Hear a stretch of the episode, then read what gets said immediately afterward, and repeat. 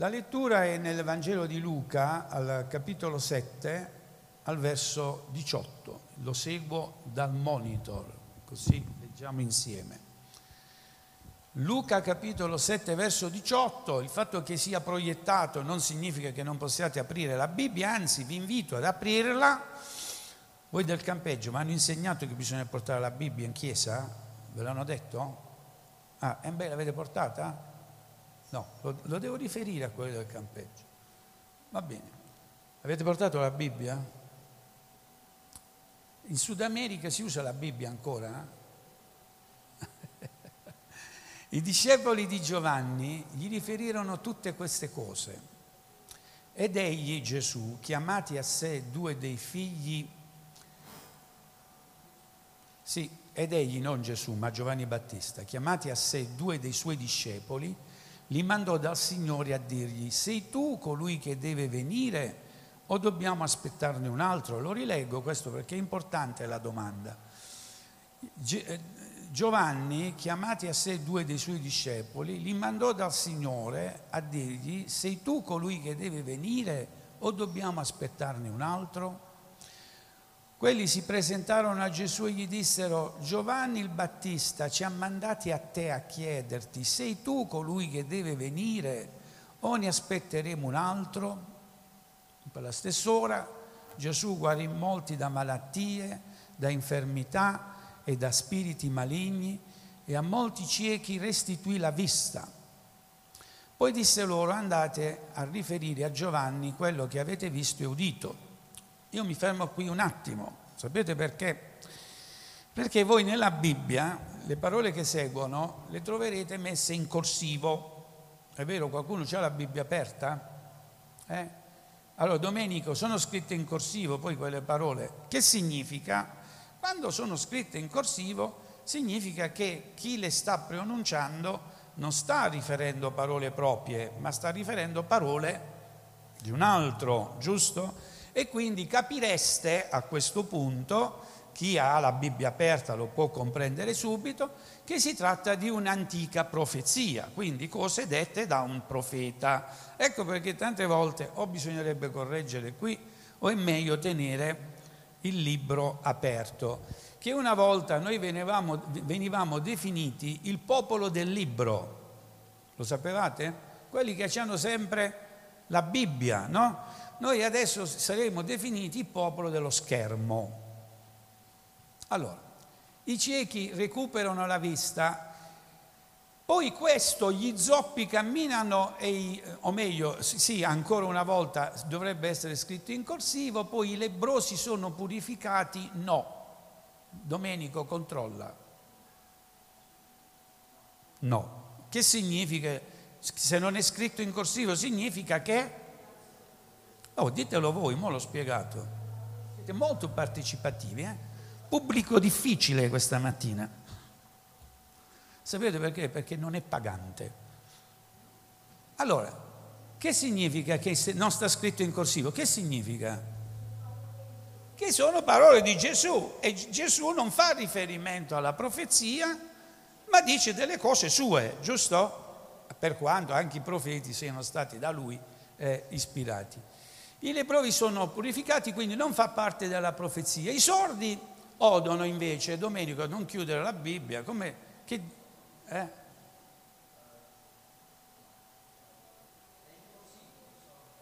È in corsivo, quindi significa che l'ha detto un profeta. E adesso andiamo un po' alla, diciamo, alla cosa che dovrebbe essere più eclatante e ci aspetteremmo che l'hanno detto i profeti. Invece non è così, i morti risuscitano, non è stato detto dal profeta, va bene, nell'antichità, che invece ha detto i prigionieri vengono liberati. Ok?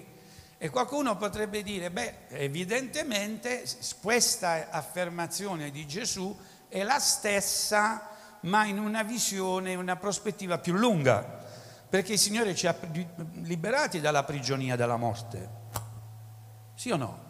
Ci ha liberati dalla prigionia della morte. Quindi è un, in, in, diciamo una variazione che, um, cui noi oggi, è vero, possiamo fare una riflessione, ma riteniamo che sicuramente anche chi avrebbe ricevuto questo messaggio avrebbe compreso. E chi, a chi era rivolto questo messaggio di Gesù?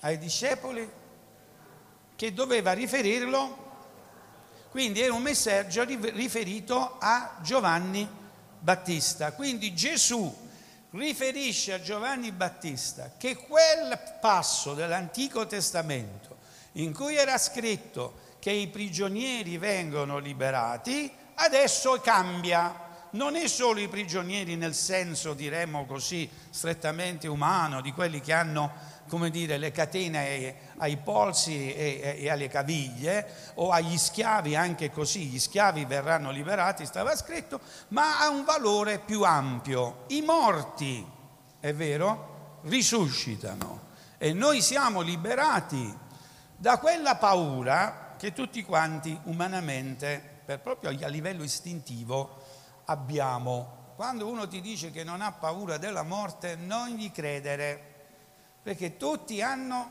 paura della morte, vero? Umanamente noi abbiamo quel, quell'istinto che ci porta alla sopravvivenza e sappiamo che il messaggio appunto che Gesù sta dando tramite i discepoli a Giovanni deve raggiungere Giovanni mentre Giovanni è in una prigione, ricorderete, si aspetta purtroppo il peggio ed è molto scoraggiato, per cui manda dei discepoli a Giovanni, a di, da, da, Giovanni manda dei discepoli a Gesù per dire ma sei tu veramente il Messia di cui io ho predicato e che tutti quanti noi stiamo aspettando?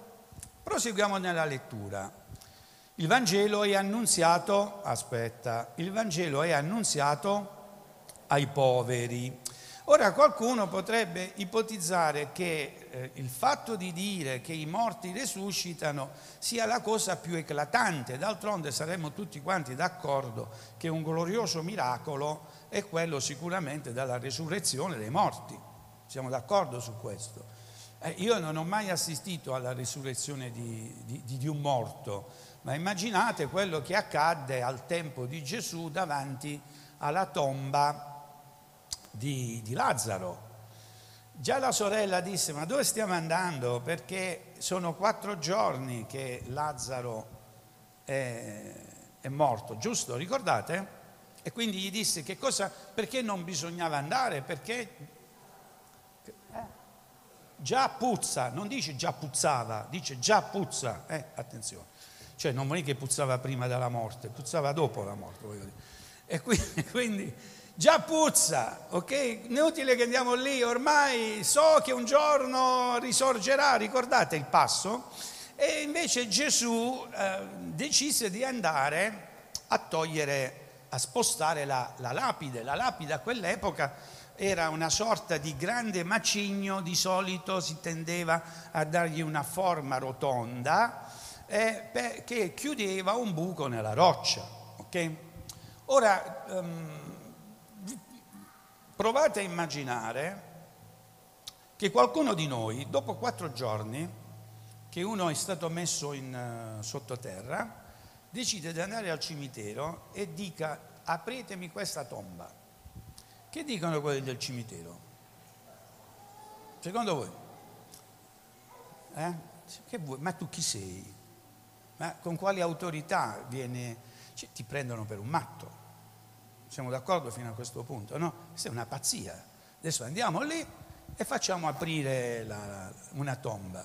Chiamano il 118, è vero, ti prendono, ti, ti calmano e, e ti portano lì dove ti devono portare. Sapete che eh, questo passo in cui Gesù appunto dà un ordine, spostate la pietra, in, ha in, diciamo, in se stesso c'è un'implicazione. Il fatto che Gesù era riconosciuto come autorità, che se nessuno avrebbe spostato eh, la pietra. Gesù ordina di spostare la pietra e la gente fa quello che Gesù aveva detto di fare. E siccome, eh, sapete, era evidente l'atto che Gesù stava per mettere in campo, che era la resurrezione, l'aveva già preannunciata a, a, a Marta, io immagino che tutti quanti erano curiosi di vedere che cosa sarebbe successo. I morti risuscitano, perché è un fatto eclatante. Spostiamo la pietra. E Gesù fece quella bella preghiera davanti al Padre, Signore, io ti sto pregando non perché ho bisogno di pregarti, ma perché gli altri possono ascoltare e ascoltando credano. E ascoltando credano. Allora la cosa più importante per Gesù non è la risurrezione che rimarrà temporanea di, Giov- di, di, di Lazzaro, ma il fatto che la gente creda. Amen. Il vero miracolo sta nel fatto che l'Evangelo è annunciato ai poveri. E questo messaggio lo sta dicendo, lo sta mandando a chi? A Giovanni Battista del quale abbiamo detto tante volte, la Bibbia non ci parla di gloriosi miracoli di Giovanni Battista. Avete mai letto di un miracolo di Giovanni? No. Giovanni è conosciuto per la potenza nello spirito della sua predicazione. Quindi un predicatore, Gesù, sta parlando a un altro predicatore. Anzi, andiamo a utilizzare i termini più tecnici, un profeta sta mandando un messaggio a un altro profeta, che di Giovanni dobbiamo dire che Gesù dice che è stato un profeta, anzi il più grande dei profeti. Proseguiamo nella, nella lettura. Gesù continua e dice, beato colui che non si sarà scandalizzato di me. Quando gli inviati di Giovanni se ne furono andati, Gesù cominciò a parlare di Giovanni alla folla e disse cosa andaste a vedere nel deserto? Una canna agitata dal vento? Ma che cosa andaste a vedere? Un uomo avvolto in morbidi vesti? Ecco quelli che portano gli abiti sontuosi e vivono in delizie stanno nei palazzi dei re. Ma che andaste a vedere? Un profeta? Sì, vi dico, uno più di un profeta. Ancora, egli è colui del quale è scritto, attenzione, ecco io mando davanti a me il mio messaggero che preparerà la via davanti a te. Sapete che nelle, ci sono delle, uh, negli ortodossi Giovanni il Battista viene più chiamato Giovanni l'annunciatore o il preparatore o il precursore, colui che viene prima, no? Um, andiamo a, io vi dico, fra i nati di donna nessuno è più grande di Giovanni, però il più piccolo nel regno di Dio è più grande di lui. E ci fermiamo qui. Questa frase la teniamo per ultimo, non so se ce la facciamo a commentarla questa mattina, però credo che l'ambientazione un po' dei fatti ve l'abbia già suggerita, magari eh, do qualche altra indicazione. La prima indicazione è che, Gesù, che Giovanni è stato arrestato, è stato arrestato da Erode, per quale motivo? Perché Giovanni accusava pubblicamente di un fatto reale, fatto che Erode eh, viveva eh, una relazione con sua cognata e questo era secondo la legge di, di Mosè perché la cognata aveva ancora in vita il marito, che era poi fratello eh, di, di, Erode, insomma un imbroglio di quelli da, da soap opera. E quindi ecco che Giovanni eh, accusava e il re, soprattutto a quanto pare la, la, diretta interessata, non era molto contento che i fatti venissero pubblicati così in modo, eh, come dire, diffuso, per cui arrestò Giovanni. Ora, nei, nei, negli studi biblici che noi teniamo nel giovedì, abbiamo detto che l'organizzazione della società eh, ebraica vedeva tre linee di potenza o di governo. La prima era quella sacerdotale, la seconda era quella regale e la terza era quella dei profeti. Okay? Queste tre linee, diciamo così, gruppi di azione, eh, costituivano l'autorità nel popolo di, di, Israele. E abbiamo visto che per, per essere sacerdoti bisognava essere figli di sacerdoti. Ci siamo? Per essere re alla stessa maniera bisognava essere figli di re. Per essere profeti invece no. Il profeta non, non generava umanamente un altro profeta. Il profeta rispondeva a una chiamata di Dio. È Dio che chiama i profeti. Amen? E quindi non c'è un trasferimento per diritto di sangue da un profeta a un altro profeta. Un'altra cosa importante da dover sottolineare è che eh, quest, quest, proprio questo fatto, cioè il fatto che la chiamata è da Dio, lasciava lo spazio all'interpretazione o a un giudizio sulle capacità profetiche di una persona. Perché dici tu di essere profeta, ok? Cosa che non si poteva dire al sacerdote. Il sacerdote una volta che veniva fatto sacerdote, è vero, era sacerdote. E il re, una volta che era, veniva messo sul trono, eh, era re. Invece il profeta, il profeta, guardate, doveva sempre confrontarsi, diremmo, con la realtà ehm, anche di quello che diceva, perché la Bibbia lo dice che il falso profeta è quello che dice le cose e poi non, non accadono, è vero? Questo è il falso profeta. Quando uno preannuncia e le cose che preannuncia non accadono mai, o quando uno dichiara che eh, delle cose devono accadere e queste non accadono mai, lasciatelo perdere perché non è un vero profeta, ma è un, ditelo voi, falso profeta. Quindi capiamo benissimo che il profeta stava sempre sulla graticola, perché doveva sempre dimostrare che le cose che diceva erano da Dio. Non la stessa cosa il sacerdote, perché il sacerdote seguiva un rito, faceva le cose che erano scritte nella legge sacerdotale e nessuno poteva, nelle regole, nessuno poteva dire nulla. Tanto più il re, il re era re perché aveva in mano la corona, aveva lo scettro e aveva la spada. E vedete, questo ci dice anche che essere profeti era pericoloso. Chi difendeva il profeta?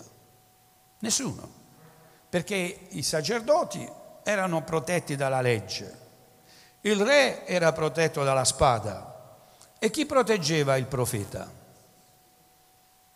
Qualcuno poteva anche dire questo profeta mi dà fastidio così come ha fatto il re, giusto? E il re Erode che cosa ha detto? Questo profeta non mi piace, mi sta dando fastidio, lo prende, lo porta in galera, in prigione, e aspetta, è vero, di prendere una decisione su lui, la decisione non la prende nemmeno lui su come deve morire Giovanni Battista, alla fine lo prende una mamma e una figlia in un momento di, eh, diciamo così, di euforia e di sensualità esagerata, perché questa Salomè, ricorderete, fece una specie di striptease davanti al re, il re si emozionò e gli disse io ti darò anche la metà del del regno e la mamma, che voleva, è vero, la morte di Giovanni Battista, disse no, no, non vogliamo la metà del regno, vogliamo la testa di Giovanni Battista. Chi protegge i profeti? Prima abbiamo letto il Salmo 91, che è il Salmo della protezione. Nessun male si accosterà, io metterò gli angeli, no?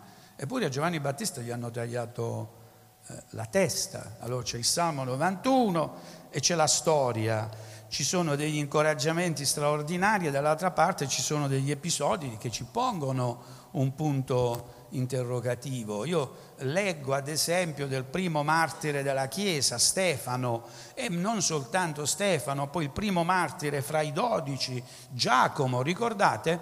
E, e, pensate che la Chiesa non si fosse interrogata a quell'epoca sul perché queste cose potessero accadere? Certamente che si sono interrogati.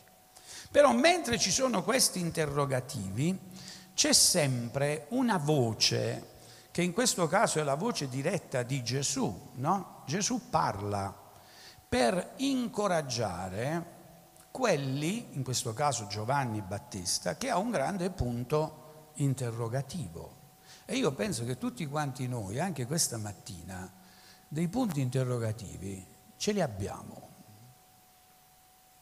Sapete, la fede interviene proprio perché prima c'è il dubbio. Se non ci fosse il dubbio, non ci sarebbe bisogno della fede. È perché c'è il dubbio che poi interviene la fede. E c'è un fatto biblico estremamente chiaro, così come abbiamo visto nella sequenza dei segni che Gesù elenca. Più della resurrezione dei morti è importante che l'Evangelo venga predicato, perché la fede non nasce dal vedere il miracolo, la fede nasce dall'udire la parola di Dio. Ecco perché è importante leggere la Bibbia. Se tu senti che la tua fede sta venendo meno, eh, voglio dirti, non, non andare nemmeno a cercare l'ulteriore predicazione su internet, che molti, è vero, nei momenti di difficoltà pensano che così risolvo, trovo un messaggio consolante e ho risolto il problema. Non hai risolto niente perché mezz'ora dopo, un'ora dopo, stai nella stessa condizione. Ciò che ci cambia è il messaggio che arriva dal Signore ed è il confronto diretto con la parola di Dio. Amen? Gesù mandò una parola diretta a Giovanni nella maniera adatta per Giovanni. Ho detto che un profeta parla a un altro profeta, un predicatore parla a un altro predicatore, non parla come facitore di miracoli Gesù, ma parla come colui che, ha, che sta registrando un fenomeno che l'Evangelo è predicato e raggiunge, poi secondo il messaggio del sermone della montagna, i poveri, possiamo dire nello spirito. Poveri nello spirito, vuol dire con me, poveri nello spirito. Mamma mia. Perché Gesù dice che è beato chi è colui, colui che è povero nello spirito. È vero, beati i poveri nello spirito. È vero che Luca toglie nello spirito, ma la, la sostanza è prima di tutto beati i poveri nello spirito, perché il povero nello spirito, il povero è colui che chiede. Amen. Il povero ha una tendenza a chiedere, il povero reclama, il povero, il povero vuole. Il sazio, è Gesù che lo dice, non chiede niente. Infatti Gesù non ha detto venite a me voi che siete sazi, ma venite a me voi che siete affamati. Gesù non ha detto venite, no, venite a me voi che avete già bevuto, no, no, venite a me voi che avete sete. Ricordate? E questa condizione è quella del povero nello spirito, ok? Lo, lo vogliamo ripetere? Povero nello spirito. Ma chi sta mandando i discepoli per chiedere qualcosa a Gesù? È Giovanni Battista. E qui stiamo parlando del più grande, non lo dico io, ha detto Gesù, di tutti i profeti. Eh, non sta, stiamo parlando, diciamo così, di un pervenuto, di uno che per la prima volta ascolta l'Evangelo, poverino, ha i suoi problemi ed è normale che si senta povero dello spirito. No, no, qua stiamo parlando di Giovanni Battista. Chi era Giovanni Battista? Giovanni Battista, secondo l'anagrafe, è figlio di, figlio di Elisabetta e di, di Zaccaria, ricordate? Quindi, tornando a quello che dicevamo prima, era uno destinato a quale professione? Non profeta, ma sacerdote che abbiamo detto che i profeti non è di padre in figlio, mentre Zaccaria era un sacerdote. E sapete che i sacerdoti a Gerusalemme stavano bene, economicamente, non gli mancava niente.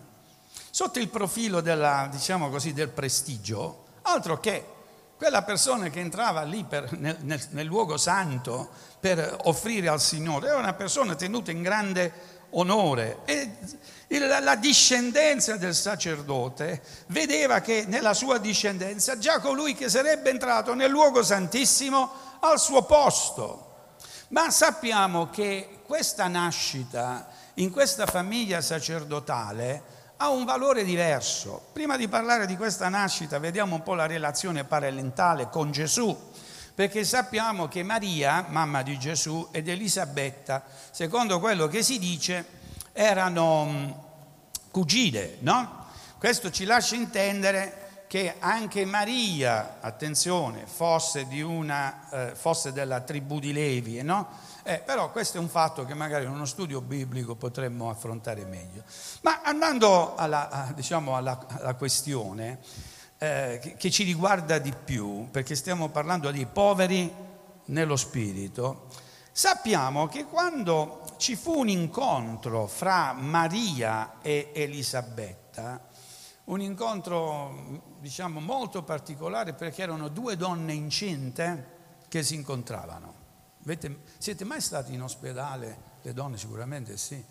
Nella, nel reparto dove nascono i bambini, no? come si chiama quel reparto? Eh? Com'è che si dice? Ginecologia, sì sì sì, ginecologia. Tu vedi che camminano nel corridoio queste portaeree, è vero? E allora c'era, c'era, sono interessanti perché tu sai che quella persona non è uno, ma sono due giusto? Sono due. Allora si incontrano queste due donne, una che ormai doveva partorire a breve e l'altra che era più o meno al terzo mese, ci viene detto, no? E quindi si incontrano, loro si salutano prima di tutto perché cugine, ma sapete, più forte dei legami di sangue, allora il re è per sangue che fa un altro re, il sacerdote per sangue che fa l'altro sacerdote, ma più forte dei legami di sangue ci sono i legami nello spirito. Meno male che un amen è arrivato, eh, un amen. I legami nello spirito. Queste due si incontrano e la Bibbia dice che lì lo Spirito Santo iniziò a guidare le parole di queste donne. Ora, queste donne sotto il profilo umano avrebbero potuto dire, no? quali possono essere i ragionamenti di due donne che si incontrano più o meno a mezzogiorno, che cucini oggi? È vero? Eh, la prima cosa, che cucini? E, e poi come sta andando ai, ai, problemi? Invece queste non parlarono per nulla né di quello che si sarebbe cucinato e nemmeno della condizione che fisicamente avrebbe avuto motivo di discussione. Invece quello che dicono è vero, una dice all'altra delle parole guidate dallo Spirito Santo e mentre sappiamo che Elisabetta da quella pronuncia quella bella profezia che poi è stata estrapolata e messa nella nella, nella preghiera della, dell'Ave Maria, no? Benedetta fra le donne, benedetto il, il grembo, quello è dello Spirito. E lei ha iniziato a parlare, ma mica aveva, è vero, poteva pensare già in un certo senso, quasi che avesse un'ecografia davanti agli occhi. Lei non vedeva niente, lo Spirito glielo faceva vedere. È forte lo Spirito Santo. Amen. Ecco perché i profeti vedono quello che gli altri non vedono. Amen. I profeti, il Signore li guida. Ricordate Pietro cosa disse a Simeone, eh, a Simone il mago? Tu hai un problema serio, figlio mio, tu hai una radice di amarezza dentro di te, ma gli altri non lo vedevano, mentre Pietro per l'azione dello Spirito lo vede.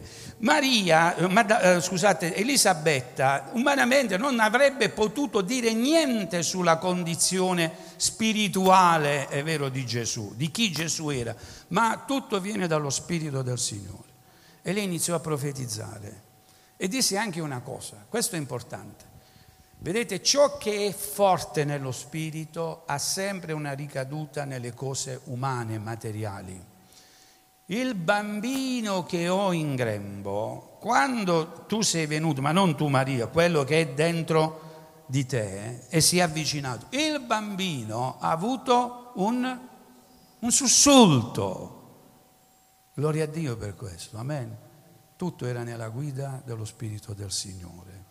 Allora possiamo dire che questo bambino, eh, sto parlando di Giovanni Battista, è stato veramente nella guida voluto da Dio. D'altronde loro non potevano avere figli, ricorderete, no? eh, erano anziani, non avevano mai avuto un figlio, Zaccaria e Elisabetta. Un giorno Zaccaria entra nel Tempio, una visione d'angeli, l'angelo Gabriele gli dice che tu avrai un figlio. Ora vi devo far notare una cosa, che Zaccaria non ci credeva. Eppure, e eh, per questo si arrabbiò l'angelo, l'angelo disse, ma insomma, con chi pensi di avere a che fare? Io sono l'angelo, uno di quegli angeli che sta sempre davanti alla presenza di Dio. Quindi dovresti credere proprio tu che sei sacerdote. Allora guardate, questo è un tema che poi sarà ripreso nella predicazione di Giovanni. Perché Giovanni, quando andavano i sacerdoti e soprattutto i farisei e i sadducei per farsi battezzare, sapete che gli diceva? E voi, voi siete razzo di vipere. Chi vi ha insegnato a scampare l'ira futura. Se non fate buoni frutti, ormai lascia e posta la scura, e posta la radice. A chi lo diceva? Ai, ai religiosi.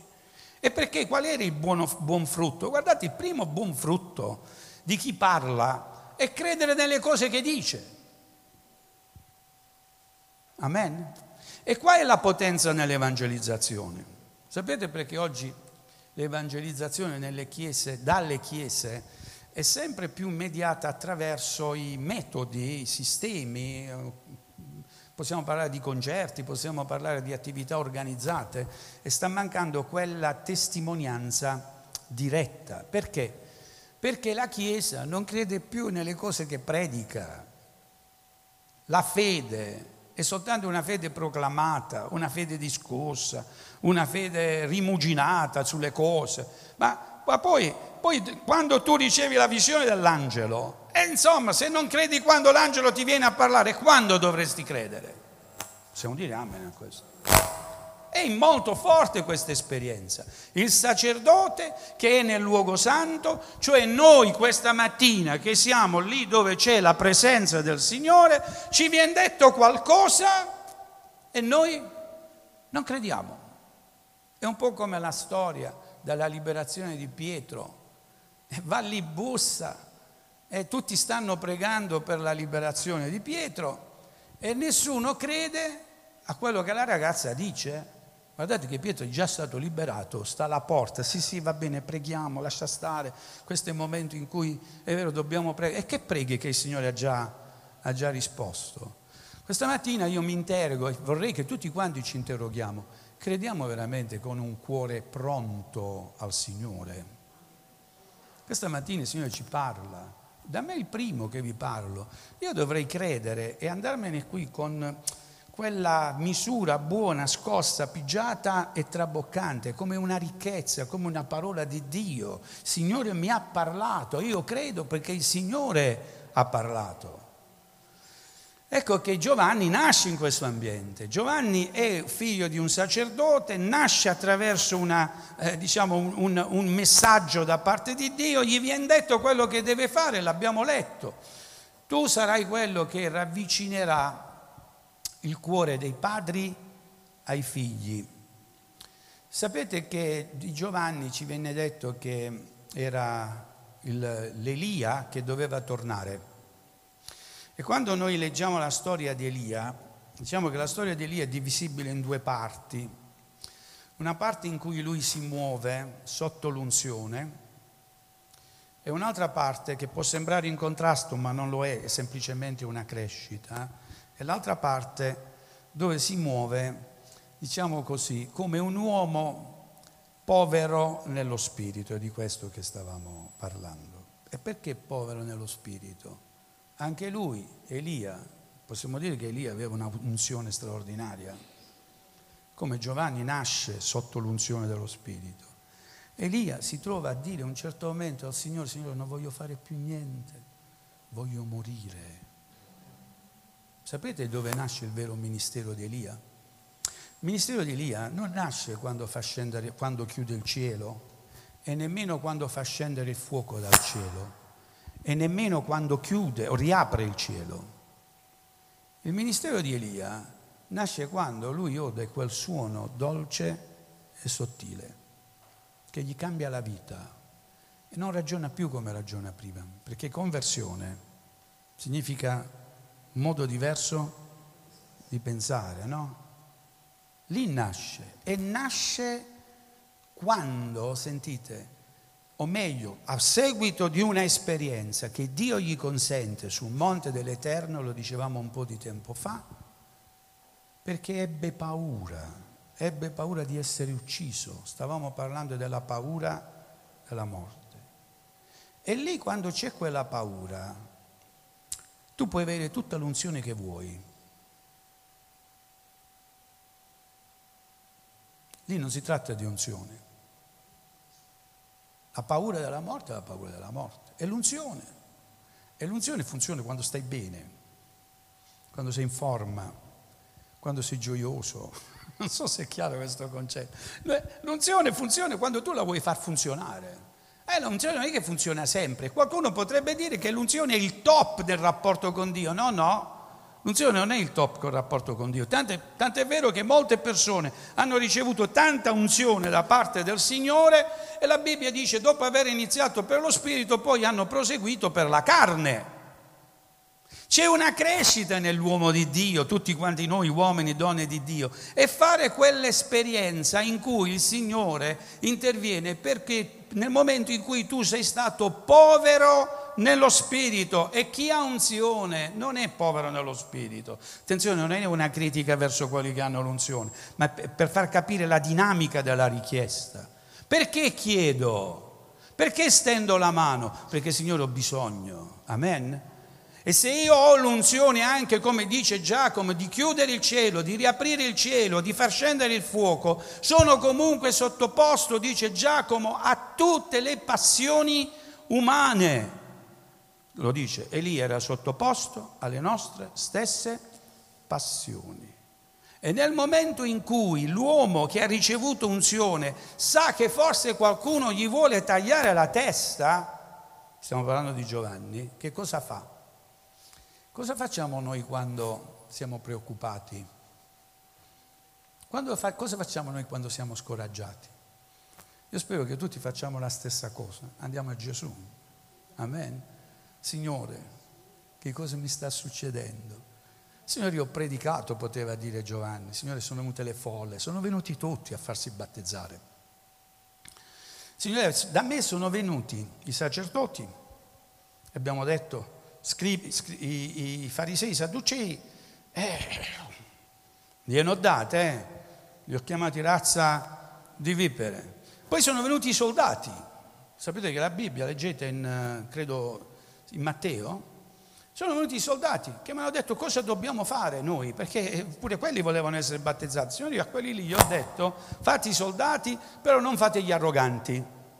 Avete mai letto? No?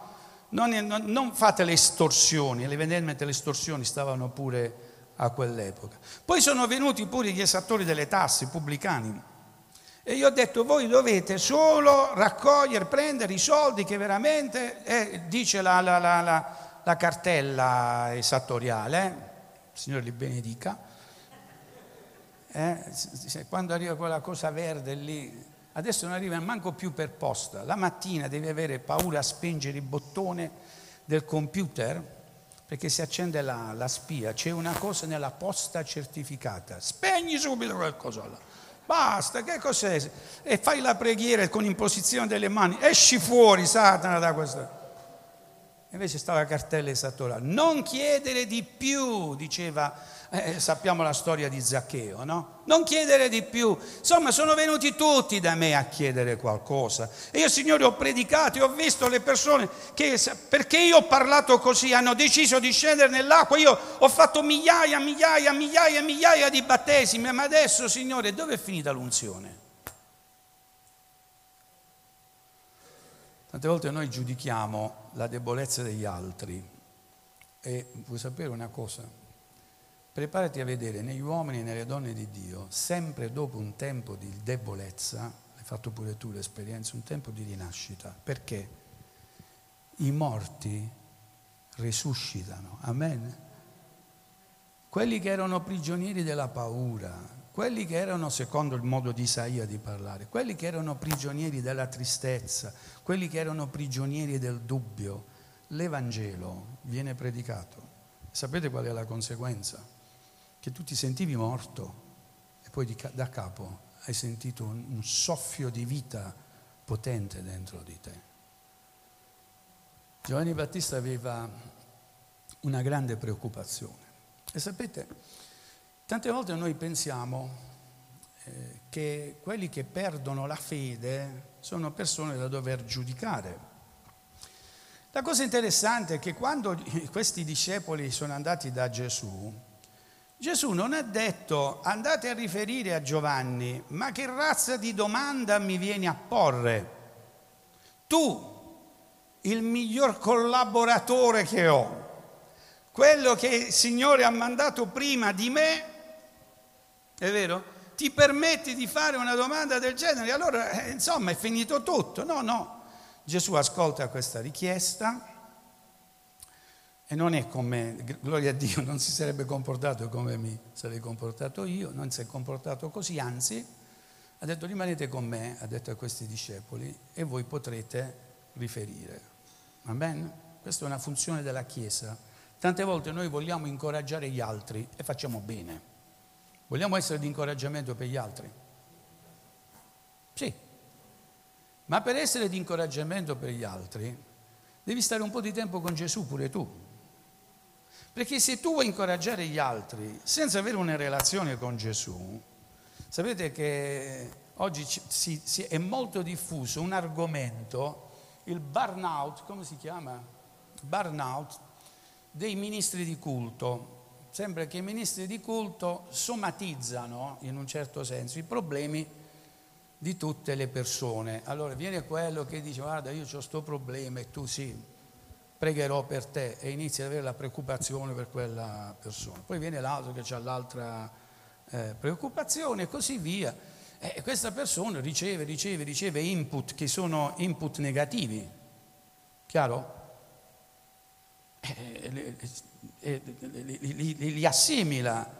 Se ha un minimo di coscienza inizia veramente a preoccuparsi.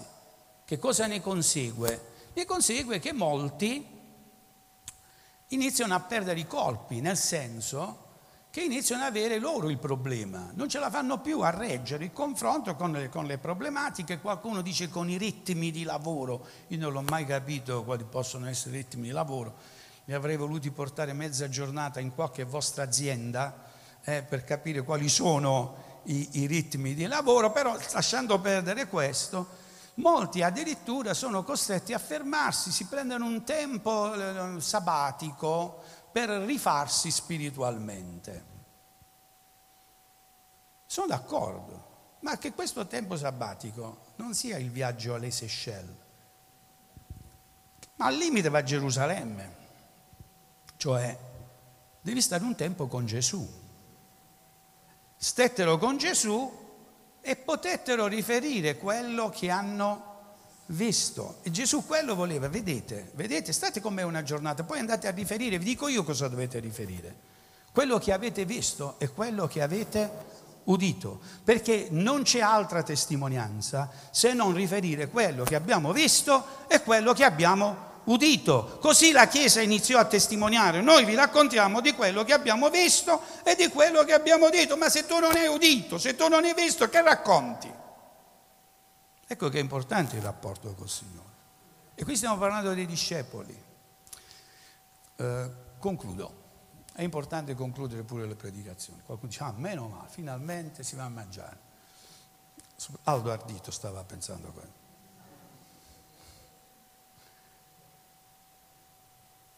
Quel momento di debolezza e la risposta non evitarono la decapitazione. Che brutto, questa è la parte più brutta. Eh, ma potevi evitarti? No. Purtroppo la storia ci dice che Giovanni fu, fu decapitato. Anzi, voglio appesantire la cosa non ci dice nemmeno quale sia stata la reazione di Giovanni. Ci dice solamente quello che è stata la reazione di Gesù. E cosa ha fatto Gesù? Gesù ha chiamato le persone e ha detto cosa siete andati a vedere? Avete letto con me, no? Siete andati a vedere uno che si è fatto dei soldi con delle morbidi vesti. Eh, no, quelli sono quelli che stanno nel re. Ma che cosa siete andati a vedere? Una persona straordinaria secondo il modo umano di pensare, cioè il successo umano. No, io vi dico cosa siete andati a vedere. Voi siete, siete andati a vedere uno che era vestito di pelli, sapete che mangiava le, le, le cavallette, eh, mangiava le cavallette, il miele. Eh, ma che siete andati a vedere? Eppure io vi dico, eppure io vi dico, di chi lo sta dicendo? Di quell'uomo che aveva perso la fede in un certo senso. Io vi dico che non c'è mai stato un uomo grande come Giovanni Battista. Il titolo della, del messaggio di oggi era Giovanni, l'ultimo profeta, ovviamente dell'Antico Testamento, ma anche il primo del Nuovo. E qual è il primo del Nuovo? Perché diventa il primo del Nuovo? Il primo del Nuovo è il profeta che si lascia convincere dalle parole di Gesù che parlano al cuore. Vogliamo metterci in piedi.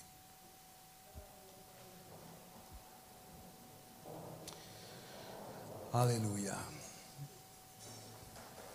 Oggi siamo come Giovanni Battista, uomo pieno di spirito, ma anche povero nello spirito. Amen. L'ultimo, ma anche il primo, di quelli che danno sicuramente una straordinaria importanza all'unzione da parte del Signore. Vogliamo unzioni, amen. Possiamo dire amen. Ma che ancora più importanza diamo al fatto di avere una relazione col Signore. Amen. Cerchiamo il Signore. Noi ci siamo quelli che stendono la mano. Siamo come Giovanni nel momento della difficoltà, del dubbio. Signore, sei tu Amen, è questo che chiediamo. Nelle prove, nella difficoltà, non è forse vero che noi vogliamo una risposta dal Signore. E qual è la risposta? Vogliamo essere certi che le cose non siano accadute per caso. Prima abbiamo letto il salmo della protezione, ma che anche la prova è nelle mani del Signore quel momento di scoraggiamento e di paura possono trovare una prima soluzione, noi la chiediamo nella risposta di Dio, amen, per dire Signore, tutto quello che accade, quello che mi sta accadendo, noi ci chiediamo perché. E la cosa che vorremmo sapere, conoscere, essere rassicurati, è che tutto quello che sta accadendo è nel pieno controllo del Signore. Amen. E questo è quello che noi chiediamo. Signore, sei tu? Signore, sei tu colui che deve venire o c'è qualche altra cosa che deve, deve migliorare la mia vita? Sentite, noi possiamo dire che abbiamo ricevuto una certezza, abbiamo una certezza dentro di noi che Gesù è la risposta nella nostra vita. Amen. Non cerchiamo altro. Signore, cos'altro? Signore, nulla di più se non te. Signore, tu sei la risposta. Amen.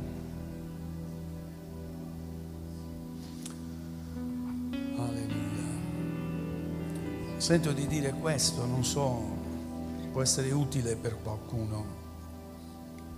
Hai presente quanto è grande il mare?